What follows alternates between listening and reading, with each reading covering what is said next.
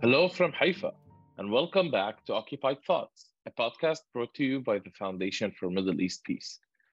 I am Rabea Eghbariah, a human rights attorney, a doctorate candidate at Harvard Law School, and a non-resident fellow at FMEP. It is June 2023, and I'm delighted to be here on Occupied Thoughts with Maria Zreik. Maria is a street photographer and political organizer from Nazareth. She's a project coordinator with Baladna Youth Center, a Palestinian cooperative in the old city of Nazareth, an initiative which we'll be hearing more about in today's episode. In previous episodes, we've spoken with people from Jerusalem and learned about the challenges and dispossession Palestinians faced in the city. We've also talked about the idea of social, territorial, and legal fragmentation, the fact that Palestinians between the Jordan River and the Mediterranean Sea live in a fragmented territory and are stratified into different legal classes, holding different ID cards that impact the ways in which they are able to exercise their fundamental rights and relate to one another. Today, we are driving up north to the city of Nazareth to hear from Maria. Maria, like myself, is a citizen of Israel. We belong to a legal class of about 1.9 million Palestinians that hold Israeli citizenship and make up about 20% of Israeli citizenship holders. We are also referred to, especially in Arabic, as 48ers, referring to the Palestinians who managed to survive the Nakba and remain in the Palestine-turned Israel in 1948. Unlike Palestinians with a Jerusalem ID, West Bank ID, or Gaza ID, Palestinian citizens of Israel are ostensibly granted the most expansive set of rights that allow them, for example, to move freely, relatively between territories, as well as participate in the Israeli political system. However, a two-tiered citizenship structure still separates Palestinian citizens and Jewish Israeli citizens, with more than 60 laws entrenching a systemic ethno-national discrimination against Palestinians exist. Most Palestinians in Israel still live in segregated and densely populated towns, the biggest of which is Nazareth. And here, Maria, I want to turn back to you after this lengthy introduction. And I just want to note that this is a conversation we'll be holding in English, a language considered to be a third language for most Palestinian citizens of Israel. So Maria, feel free if you want to drop a word in Arabic and we'll be, translating it together. Maria, can you first introduce us to yourself and what do you do today? Yes, thank you, Rabea. My name is Maria Zreik. I'm 28 years old. I was born in Nazareth and I'm currently based in Haifa, Palestine. I'm a political organizer or a community organizer also, and a street photographer. And I work as the project manager of Baladna Youth Center in Nazareth.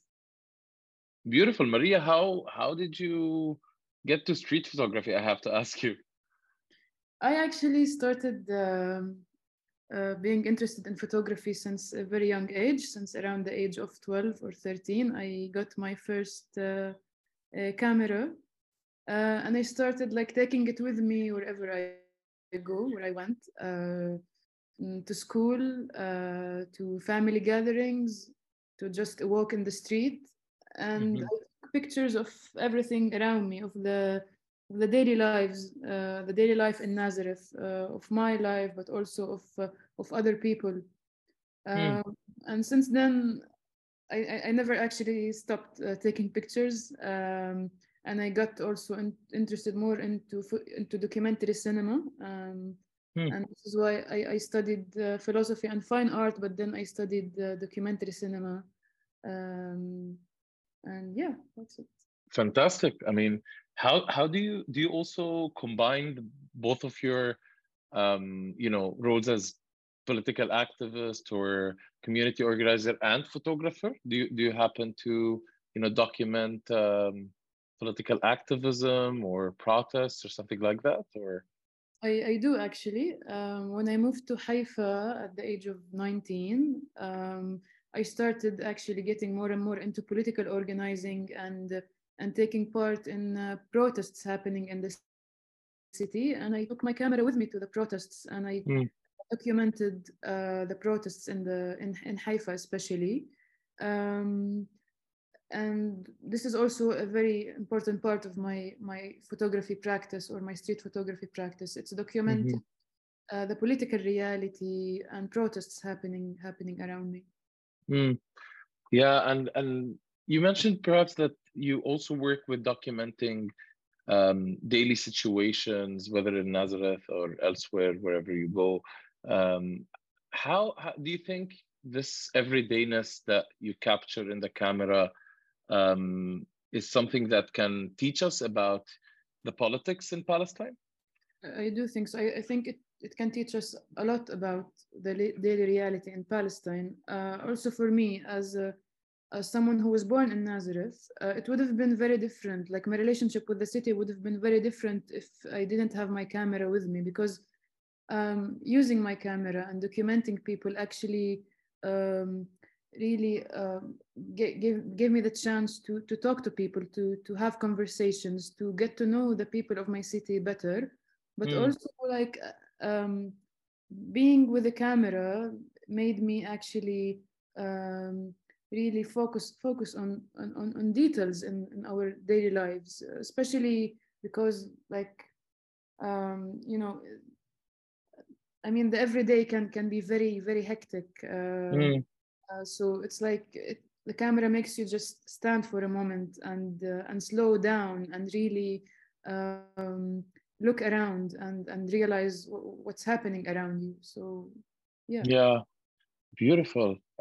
I just want to ask you, Maria, where can we follow you on and see your work as a street photographer? Mainly on Instagram right now, but I'm also working on a website to my photography. Amazing. Well, I mean, I'm sure also we can delve into that more in other questions, but I'm just wondering now, moving to Nazareth perhaps, and asking you a bit about Nazareth and perhaps in your work as well, you capture that in the camera. You grew up in Nazareth. I mean, can you tell us more about the city today and how has it changed over the last 20, 30 years? First thing that comes up in my mind when we say Nazareth is the landscape, you know, and this is something perhaps that we can capture in the camera. It's on one hand a very ancient city with religious, cultural importance. On the other hand, today it's very densely populated and suffocated by land expropriation that has happened by Israel. Can you describe to us what's going on? How is it growing up in Nazareth, and what's the city like today? Of course, as you said, Nazareth was for a very long time actually a hub for cultural, political, and social life in historic Palestine. And it is the largest. Today, it is the largest Arab-Palestinian city in the region of the 48 in Palestine. It has a population of around 80,000 people today.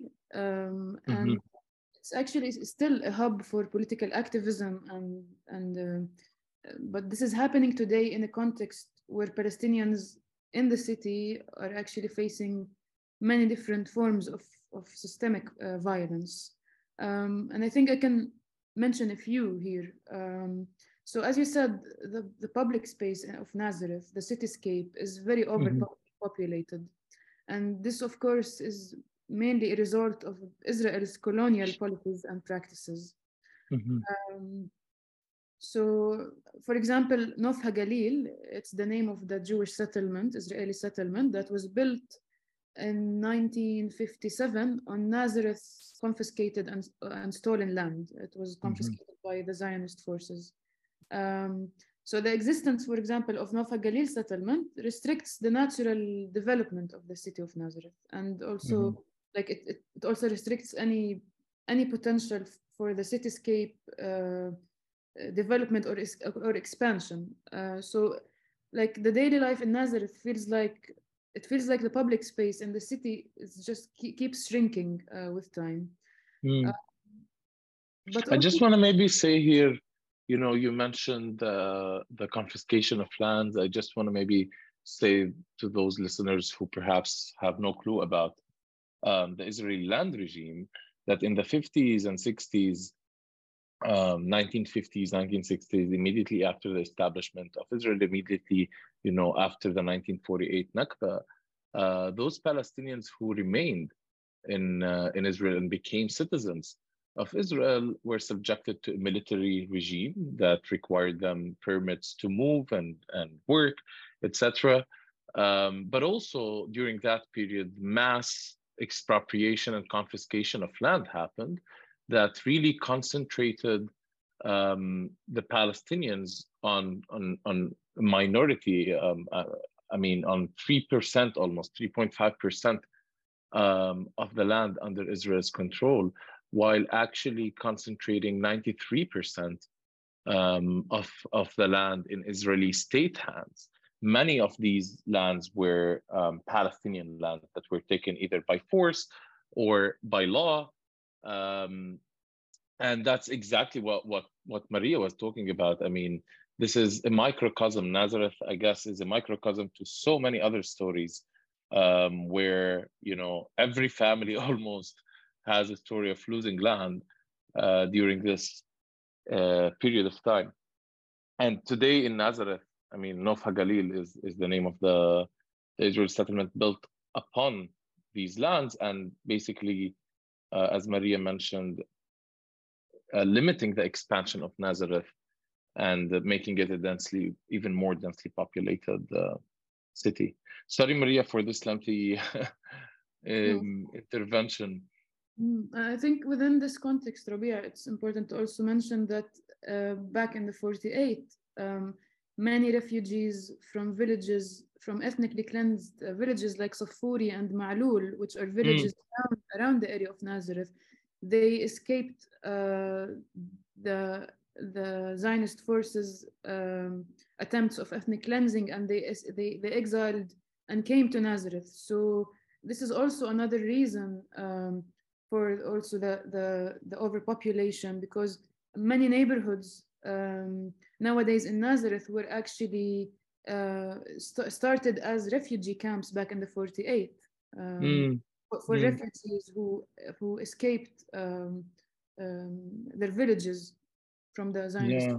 But Nazareth in this sense, Maria, I think is somewhat exceptional in the sense that it has never, as a city, as a prominent city in Palestine, unlike Haifa, Yafa, Safad and other cities that were occupied, in 1948. Nazareth was not displaced in 1948. So what you're describing is actually displacement of other nearby villages that Nazareth basically became, the refuge place for. Is that correct?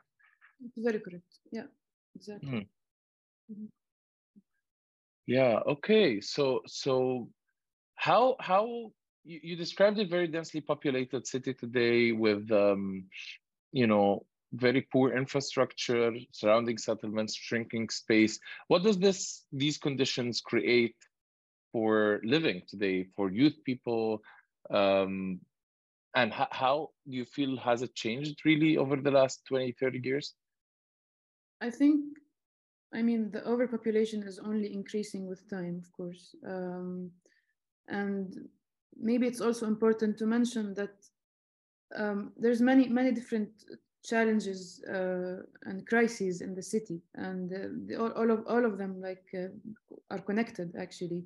But also like you could see, for example, a very clear class division in Nazareth.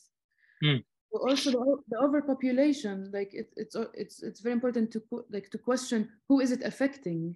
So not everyone is really affected by the overpopulation.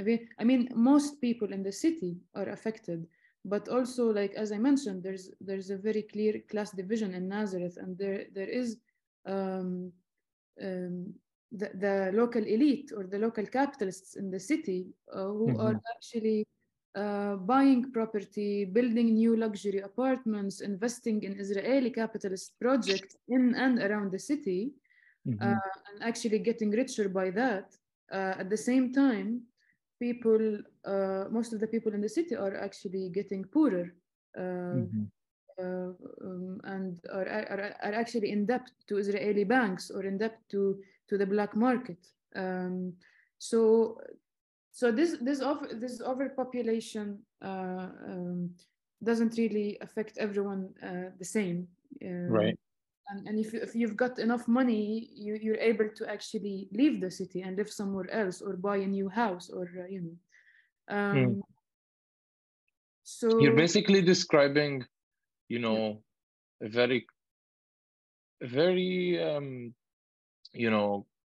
complex relationship between Palestinian local elite that basically benefits from the status quo and perhaps from, Israeli development projects or gentrification projects in the city. I wonder, we haven't covered in this podcast yet other Palestinian cities like Jaffa, like Akka, that have undergone severe gentrification. Is this something that is happening in Nazareth?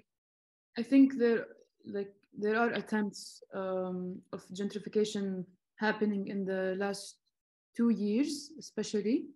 And I think it's very dangerous. I mean, what's really dangerous about it is also that it's still not clear. It's under the surface, happening very quietly. But yeah, I mean, there are attempts of gentrification, especially in the old city, where we are organizing, where the youth center is. But also, it's another question, about, for example, the policing in the city or the organized crime. This is also part of the cityscape, and it's another question, who's really affected by the police violence or the organized crime. The people who are most affected by this violence are actually the most impoverished ones. And the policing in the city, especially after the May 21 uprising, is actually just increasing. And by policing, I mean the physical presence of police forces, the presence of police stations opening more and more, and the surveillance cameras, but also less visible forces like the Shabak, the Israeli Security Agency, or the Israeli banks, and the role they play in policing and mass control, especially to less privileged people, to poor people. So all of these tools are actually tools of mass control to the Palestinians in the city. But of course, the elite in the city or the capitalists are not affected by all of that, are not affected by police violence or the organized crime, or actually they're less affected than other people. Yeah. So let's turn maybe to the work you guys run with the Baladna Youth Center. Over the last couple of years, I believe you've helped run the Baladna Youth Center in the old city of Nazareth, as you mentioned, and can you tell us more about this initiative? Yes, of course. So the Baladna Youth Center, it was opened in June 21 after around a year of planning, organizing, and working to get the project ready. The center is located in a renovated old building in the neighborhood of the old city of Nazareth, which is actually one of the most systematically impoverished and neglected areas in the city. The center is 2 floors. It has a cafe, a library, spots for reading, studying, and working, and it is run on weekly basis by a group of volunteers, mainly, that vary between the ages of 17 to mid-30s. And on monthly basis, we organize, as a group, we organize public events, activities in the center, like workshops, movie screenings, lectures, music shows, volunteering days in the city. And we also have, for example, a project that is a free tutoring project where high school students give private lessons to younger school students, in order to support them in their studies at schools, since the schools are also under-resourced and not everyone can actually afford private education or private lessons. Which ties back to the class structure that you've described that is very foundational to Nazareth in particular. And I think perhaps we haven't mentioned, but it has something to do as well with this formation of a class structure has something to do perhaps with the 1948 Nakba, right? For those who were already in Nazareth and those who moved in as refugees, right? That's very right, yeah. Okay, so Maria, why do you think it's crucial to do such projects in Nazareth in particular? I mean, what value in particular these projects have, and why are they crucial today in the city? I think especially today, like we are facing like this hyper-individualistic culture taking over, not just in Nazareth, not just in Palestine, but also globally. And it tries to weaken us as people and actually steer our agency as people against the many layers of violence we are facing from many different systems. And also in Nazareth, like we are living that. We are living under many systems of oppression and violence, whether it's the colonial or the capitalist or the patriarchal. And I think community organizing, like for me, it means building and nourishing a sense of solidarity between the people. And it means relying on the power of the people and their love and care to one another to actually make our reality a better and more just place. And it also means fighting this hyper-individual culture that tries to weaken us. And I think without community power in the city and community organizing, we cannot really liberate ourselves as people from all this violence and the systems that we live under. I think we're choosing to do that because we believe we are capable of making a change, and we believe we are capable of liberating ourselves as people from any kind of violent, oppressive system that is happening in Palestine or in Nazareth specifically. And we believe that everyone has a role in the path towards justice and liberation. So we're trying to do our role within this path with as much power and love and rage as possible. That's beautiful. And I think, growing up myself in Haifa and growing up perhaps as Palestinians inside Israel, it is always a constant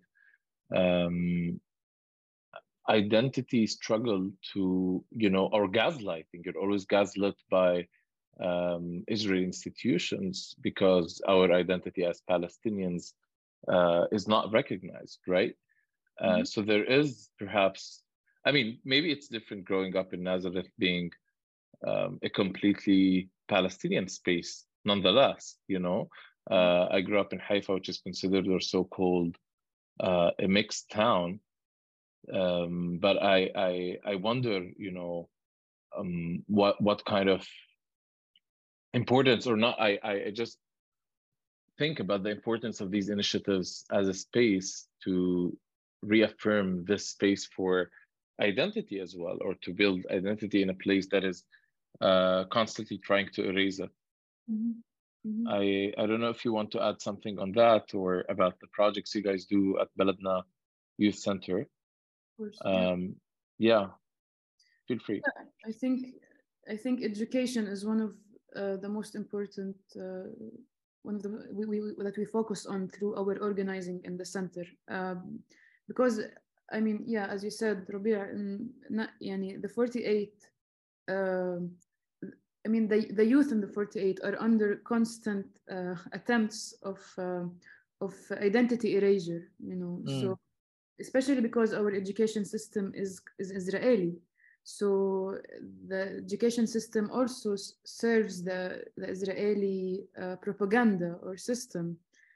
So if you grow up as a Palestinian, in the 48th, and there's no one around you, family or friends, to actually tell you about your history, about your origins, about the Nakba, about the reality, you might actually just drift away from who you are, and you might actually turn into, between brackets, an Israeli. I think... Which is the terminology, I mean, Israel still uses today to describe Palestinian citizens. They call us officially, at least, Arab Israelis, just generic Arabs, without recognizing our Palestinian connection or identity, as if it has nothing to do with other Palestinians. And this ties back to the whole idea, we opened this episode with the idea of fragmentation as well, the separation of Palestinians one from the other. Mm-hmm, mm-hmm. I think, I think there's a lot of attempts of fragmentation, and I think we can fight it in many ways, and education is one of the most important ways or tools. And I think, Israel has been trying to, especially with the third generation after the Nakba, our generation, Israel has put millions of shekels every year in order to use the education system to actually make us forget about who we are and erase our identity and turn us, again, between brackets, into Israelis. I just want to note to our listeners here that one of these more than 60 laws that discriminate against Palestinians and oppress their identity, whether by resources or otherwise, is called the Nakba Law, that actually prohibits mainly, publicly funded institutions, mainly schools, from commemorating the Nakba. And this is the law that the Israeli Supreme Court okayed. So far, it has not been implemented yet, but it has actually created few incidents where it has funding has been withdrawn or were threatened to be withdrawn, and resulted in a chilling effect that we have been seeing over the last 10 years. This law is part of a wider and broader legislation that has been increasing over the last couple decades, that targets Palestinian identity, that targets Palestinian institutions, schools, community, theater, and more.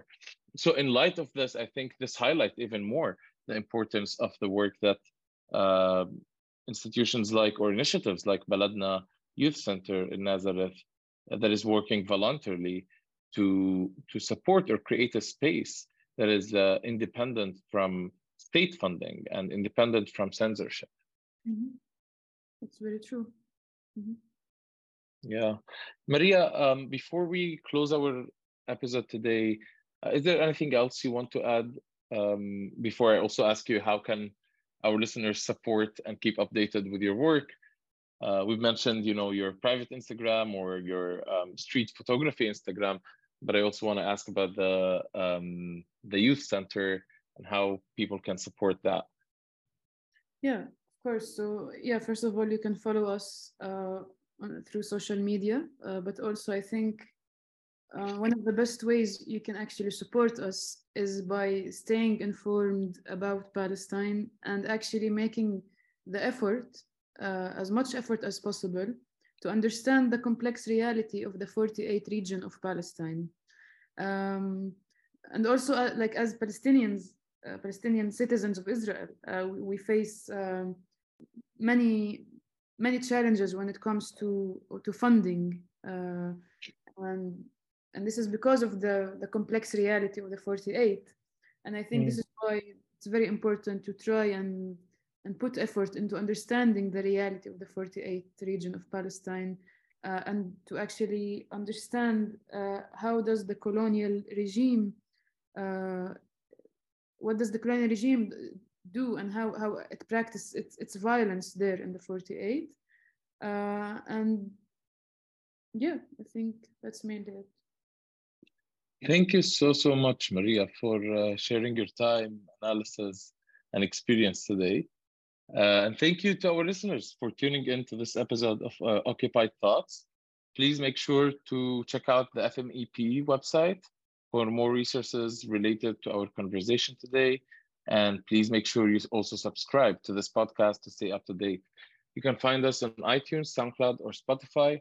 And with that, I'm Rabea Eghbariah, signing off until the next episode of Occupied Thoughts. Thank you.